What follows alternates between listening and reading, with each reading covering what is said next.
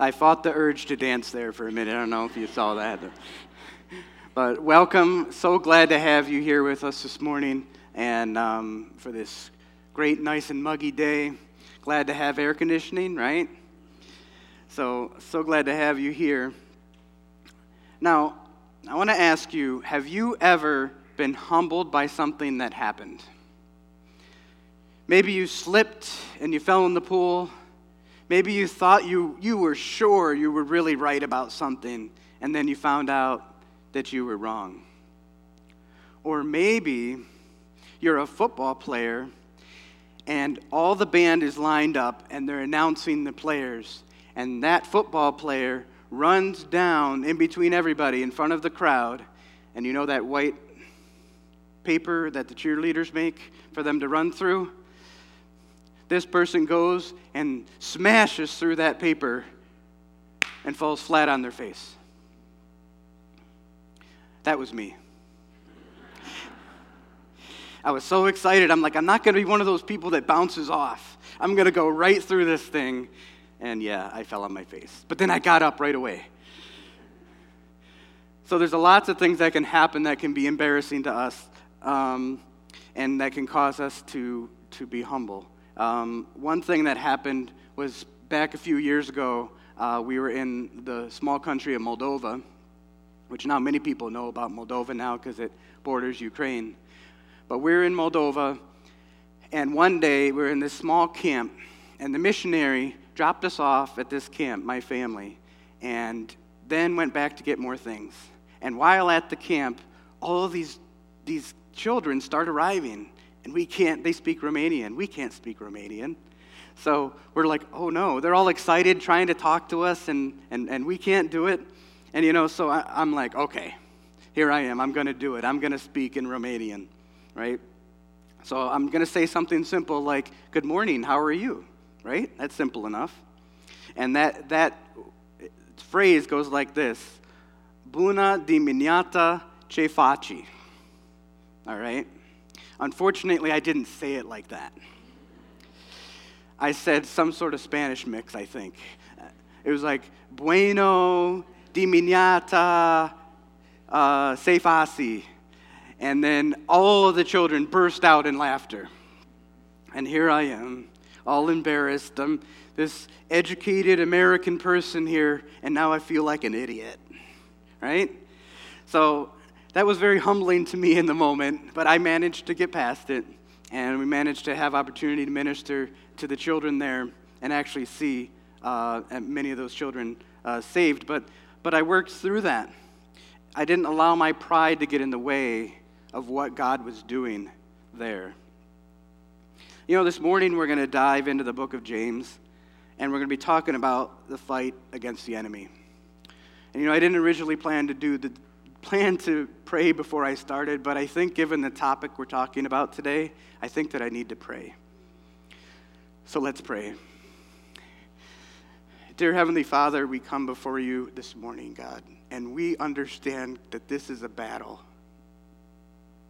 We have a battle going on right now, God, and it is against the enemy. Is against Satan, God. And I pray, God, that you would give me the words to say today, that you be honored and glorified in what I say. And, God, that we would be empowered against the enemy, that we could overcome, and that we could be strengthened by the power of your word and by who you are. And we pray these things in Jesus' name. Amen. So we're going to go ahead and turn to James chapter 4, beginning in verse 4.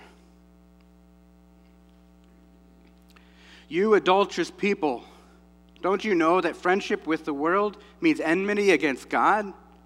Therefore, anyone who chooses to be a friend of the world becomes an enemy of God. Or do you think Scripture says without reason that he jealously longs for the Spirit he caused to dwell in us? But he gives us more grace, and that is why Scripture says God opposes the proud but shows favor to the humble. I don't know about you, but that sounds pretty rough, right? That catches my attention when I'm looking at Scripture. It says, you adulterous people. Whoa. Like I'm going to take a step back and listen because, like, James is pretty serious here.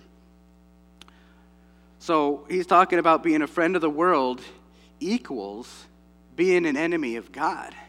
That's a pretty big deal, right? So we then need to define what is the world. The world is this present world order or system of life and its condition of self-reliance and independence from God, along with its apostate beliefs, values, ethics, and practices. The world stands against God. The world goes in a direction that God is not going, that is not a part of God's plan. You know, many years ago, I was doing group counseling, and this individual spoke up and said, you know, I've had 17 different counselors, and no one has ever been able to help me. And immediately, alarm bells go off in my head. I didn't have a whole lot of experience in counseling at that point, but I'm like, whoa, wait a second here. But I had the wits about me to understand that as this person was sharing, they're talking about how they know, how they have all of the answers, and yet they were not able to manage their mental health. Finally, what I did, I went over to the chalkboard and I wrote down the word humility. And I said, I have one homework assignment for you. I want you to go home and look up this word in the dictionary. And then I want you to come back next time and I want you to share with the group what you've learned. Now, needless to say, he did not return to group. And I think I was probably, apparently, the 18th counselor that was not able to help him. You see, the world's focus is only on pleasing man, as opposed to any desire to please God. When we think we have all the answers, and then we wonder why life is still such a mess. We tend to look around and blame others instead of turning to God and asking Him for help. God longs to have our allegiance. He wants to have our submission to Him. It says in this verse, it says He gives us more grace. He gives us what we don't deserve, despite our shortcomings. So there's hope for us, even if we've been a friend of the world. But if we're full of pride, then God stands opposed to us. James warns us of this pride, and we're going to continue in James chapter 4, verse 7, in the beginning part here. And it says this, "Submit yourselves then to God." That brings us to our first strategy to fighting the enemy, and that is to get humble. This becoming humble is our primary responsibility if we want to honor God with our lives. I'll often tell people some of the most important signs of a mature Christian is not how much he or she knows, but it's how teachable he or she is. If we think that we've arrived and that we know everything that there is to know, then we're bound to fail. To be teachable, we must be humble. Who is the center of your universe? Is it yourself? Is it God? Is it your spouse? Is it your children? Submitting to God in humility requires that we have a shift in perspective. Submitting to God means He decides morality. He decides what is right and wrong. He decides what is best for you and for me. He decides the beginning and the end of our days. He is the ultimate authority, and we are not. So we might say to ourselves, I don't want anyone else in charge of my life. I want to be in charge of my life. But, you know, we're partnering with the devil on that one because that's part of his lie. That's part of his lie that leads to pride, that independence from God equals freedom. But that's a lie from Satan and, in fact, leads to further darkness, bondage, and sin, and ultimately to destruction. Proverbs 16, verse 18 says this, "Pride goes before destruction, a haughty spirit before a fall." One of our best defenses against the enemy is to stay humble, not thinking of yourself more than you ought. Maybe in your life you've had some Christian brothers or sisters that have admonished you because of a behavior that you do. And you think to yourself, wait, I'm not doing anything wrong. But if you're honest, you take things before God and His Word, what do you find? Maybe it's how you treat your spouse. Maybe it's how you treat your coworker, your kids, or even a friend. Like the man in the group counseling session that I shared about earlier, if Christian brothers and sisters are telling you the same thing, maybe it's time that you step back and take a look. Take a look at your life and go before God and allow Him to change you. Or you come to a leader and you ask a leader, hey, you know what? I can't do this by myself. I need help. Please help me to change. So 1, we need to be humble. And 2, we need to get serious. I find it interesting that we don't have a problem being mean to people that bother us. We don't have a problem being mean and yelling at that guy who cut us off. We don't have a problem being mean to that person who comes in our house and tries to rob us, right? But when it comes to things that are spiritual, when it comes to things that will rob us spiritually, do we fight with the same veracity that we do when someone's trying to rob our house? And that's honestly what pride does. Pride attempts to rob us, so we need to get serious. And we need to understand that there's an enemy. James 4:7, the second part, says, "Resist the devil, and he will flee from you." You see, the devil is trying to lead you somewhere. So just see it for what it is. To resist means to put one's face against. This idea of turning and declaring, you and I are not on the same side. It's what we talked about the first couple weeks. This is a fight. This is a battle. And we must be prepared. I'm going to go ahead and go to Ezekiel 28 because you know what? Sometimes we have this idea of Satan, you know, that he is this guy that's red with a pitchfork and horns, and he's this silly-looking guy that maybe might be a fictional character, but in reality, Satan is real.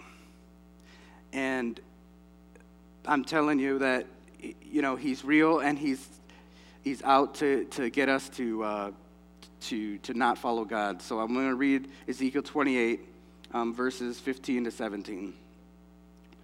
"You were blameless in your ways from the day you were created, till wickedness was found in you. Through your widespread trade you were filled with violence, and you sinned. So I drove you in disgrace from the mount of God, and I expelled you, guardian cherub, from among the fiery stones. Your heart became proud on account of your beauty, and you corrupted your wisdom because of your splendor. So I threw you to the earth and made a spectacle of you before kings." This is speaking about when Satan was thrown out of heaven. Satan was prideful. He was full of pride, and he thought, hey, no, I'm better than God. I'm going to do it my way. And God kicked him out of heaven. But pride is the same thing that he uses to get us to go away from what God wants for us, to go away from the path that he has for us. In Ephesians 6, it tells us, God's word says that there is a battle, and this battle is against flesh and blood. It's not necessarily against people that are adversarial to us. It's against the powers of darkness. Ephesians 6:11-12 says this, "Put on the full armor of God, so that you can take your stand against the devil's schemes. For our struggle is not against flesh and blood, but against the rulers, against the authorities, against the powers of this dark world, and against the spiritual forces of evil in heavenly realms." The reality is that there's a battle, and there is a spiritual battle. Imagine if how our relationships might improve, and they might improve dramatically, if our focus was on submitting to God and resisting the devil rather than on attacking others. But one thing that we do need to understand is that Satan has a strategy. And his strategy can be boiled down to two ways. The first is to distract us from our purpose. Jesus says, he speaks about this as being friendship with the world. In Philippians it says, many live as enemies of the cross. Their destiny is destruction. Their God is their stomach, and their glory is their shame. Their mind is set on earthly things. The most effective way to get us is to get us sidetracked with our appetites, our desires, and our wants. If we're busy pursuing all these things in this world besides God, besides what He wants for us, then we're rendered ineffective. Then what impact are we making for the cause of Jesus Christ? Because we're distracted by so many other things. Perhaps you've tried hard to live for God and you found difficulty comes. Well, sometimes if we're not doing anything for the Lord, sometimes Satan leaves us alone. Oh, well, we'll just, let him do what he's going to do. If I put trial into their life, they might actually seek after God. So sometimes when we choose to pursue God, sometimes things become difficult. Because ultimately, Satan does not want you to make your next steps. We constantly talk about that here, right? We talk about make your next steps. What is the next step that Jesus has for you to make? Satan doesn't want you to make your next step. He doesn't want you to follow after him. He doesn't want you to lead others to Jesus. If at the center of our will is a desire to be comfortable, live an easy life, have no conflict, then we're headed for destruction. What needs to be at the center of our will is a desire to please God. Another strategy that Satan uses is to destroy our hope and faith, to cause doubt. If Satan can undermine our faith and our hope that Jesus is unable to lead us down a path, then he can get us that way. We need to decide that we're going to spend our time with the Lord. We're going to pursue after Him. We're going to submit to Him humbly and allow Him to change our lives and not be distracted by the doubt that Satan puts in there. So he distracts us from purpose, and he attempts to destroy our faith and hope. James continues with his strategy in verse 8.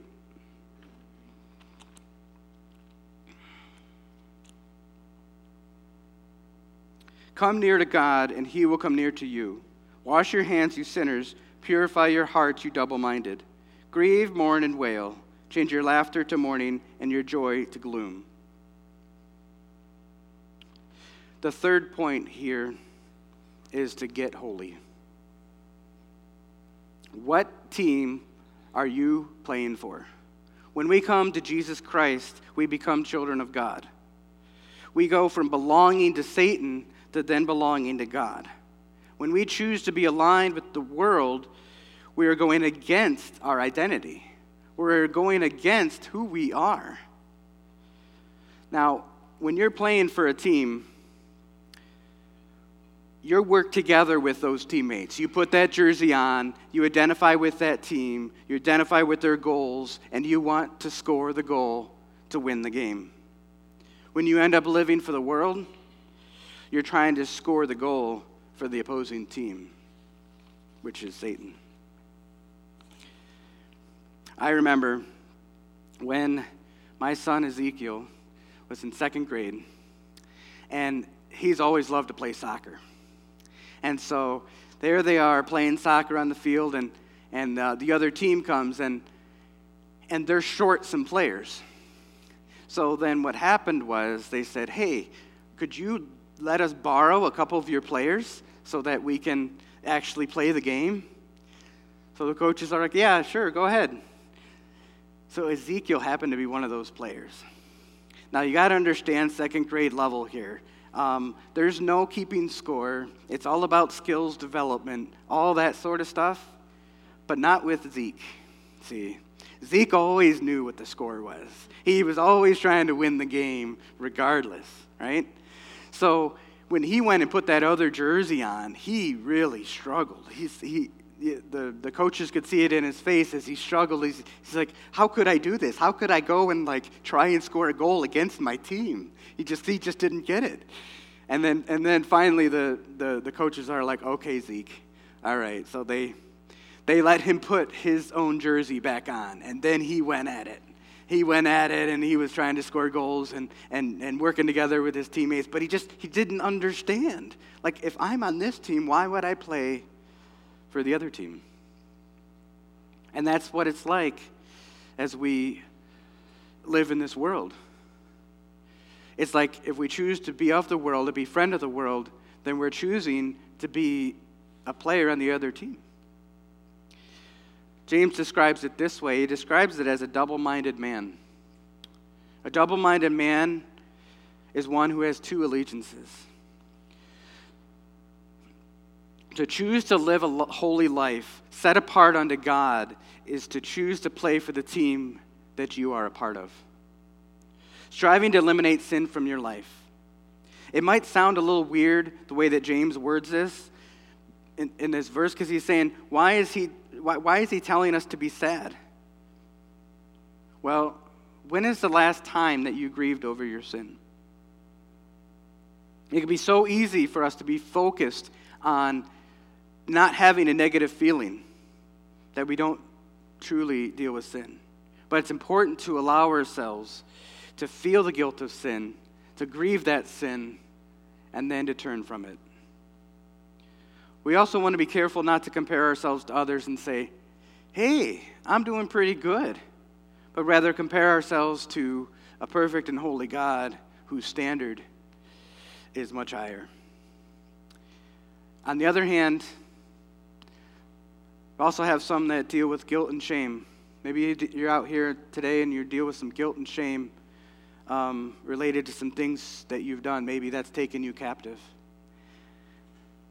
And sometimes there's a lie from the enemy that says, oh, well, you can never come to God. Look what you did, right? But that is a lie right from Satan, because Jesus died on the cross for our sins, and the cross declares that Jesus already paid the price for sin. The reality is that sin, darkness, and hiddenness are ways of Satan. Righteousness, light, and openness are the ways of God. Which leads us to our last strategy here. Hebrews 4, verse 10. Humble yourselves before the Lord, and he will lift you up. So number 4 is gain freedom. The lie is that God restricts us from doing what we want. Satan has been successful in selling that lie. Freedom comes from saying, God, I am yours, and asking forgiveness for our sins, placing God at the center of my life. I know that your ways are better than my ways. Teach me to love your words in the Bible and to follow them. Not like someone who looks in the mirror and when they walk away they forget what they looked like, but rather someone who looks at your word and applies it to life. One of the ways I wanted to illustrate this I called it Kingdom of God versus Kingdom of Man. One starts with humility, and the other one starts with pride. So the first one there is live and exist to serve God. Underneath the If we're pursuing the kingdom of God, we live and exist to serve God. If we're pursuing the kingdom of man, we live and exist to serve self. If we're pursuing the kingdom of God, we strive to follow after God. We strive to serve others and point them to God. The kingdom of man strives to serve only self. If our needs are not met in the kingdom of God, we turn to God in prayer and we seek his will. In the kingdom of man, we become upset and then we begin to blame others that our needs are not being met. It's all about me. I want my needs met. And the result of the kingdom of God, humility and submission focus, is that we have freedom, joy, and contentment. And the result, if we have the pursuit of the kingdom of man, is bondage, discontent, shame, and guilt. Christ already purchased victory. If we walk in humility and repentance before him, he promises to fight for us as we fight for our lives. We fight from freedom, not for freedom. It says in 1 John chapter 4, verse 4, "You, dear children, are from God and have overcome them, because the one who is in you is greater than the one who is in the world." We are able to overcome the enemy. You see, the enemy wants you to fail. He wants me to fail. He wants you to play for his team, even though you belong to God's team. But there's hope, because with God's strength, he will equip us to overcome. This is the fight of your life, and it is possible to overcome the enemy and to live for Jesus. But it can't be something that we just try half-heartedly to do. It requires putting on the armor of God, which is the truth of God's word, and taking those next steps in your faith.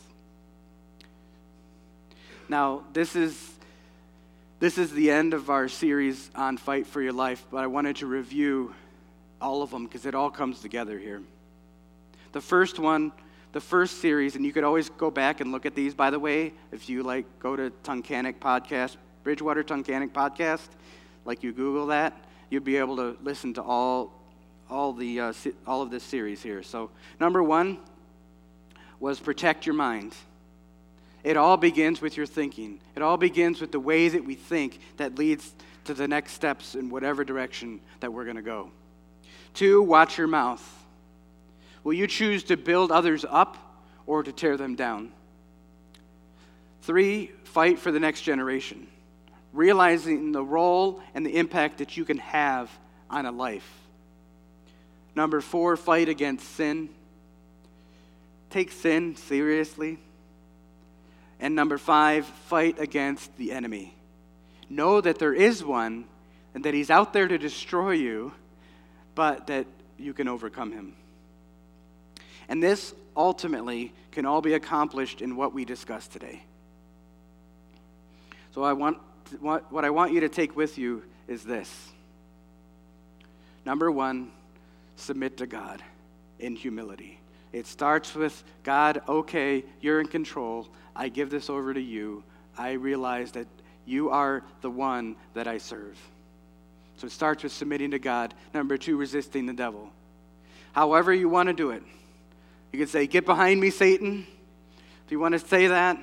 I even like, I've seen the shirt, not today, Satan. I really like that shirt. It's pretty cool. So if you need to say, not today, Satan, start with that. But don't let it end there. You need to take it to the next step by choosing not to believe the lies, but rather choosing to believe what is true. And number three, draw near to God. Intentionally pursue your relationship with God.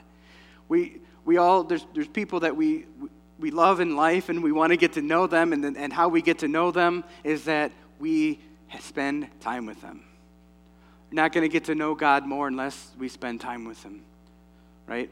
More time in his word, more time in prayer, just getting to know who he is and what he wants for our lives. So draw near to God. And number 4, remembering what team you're on.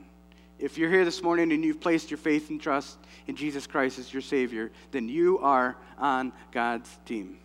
So when you're going out through your week and you're tempted to say something you shouldn't say, or your thought process is moving in a direction where it shouldn't go, or you're tempted to do something that you shouldn't do, remember that you're on God's team and you're playing for Him.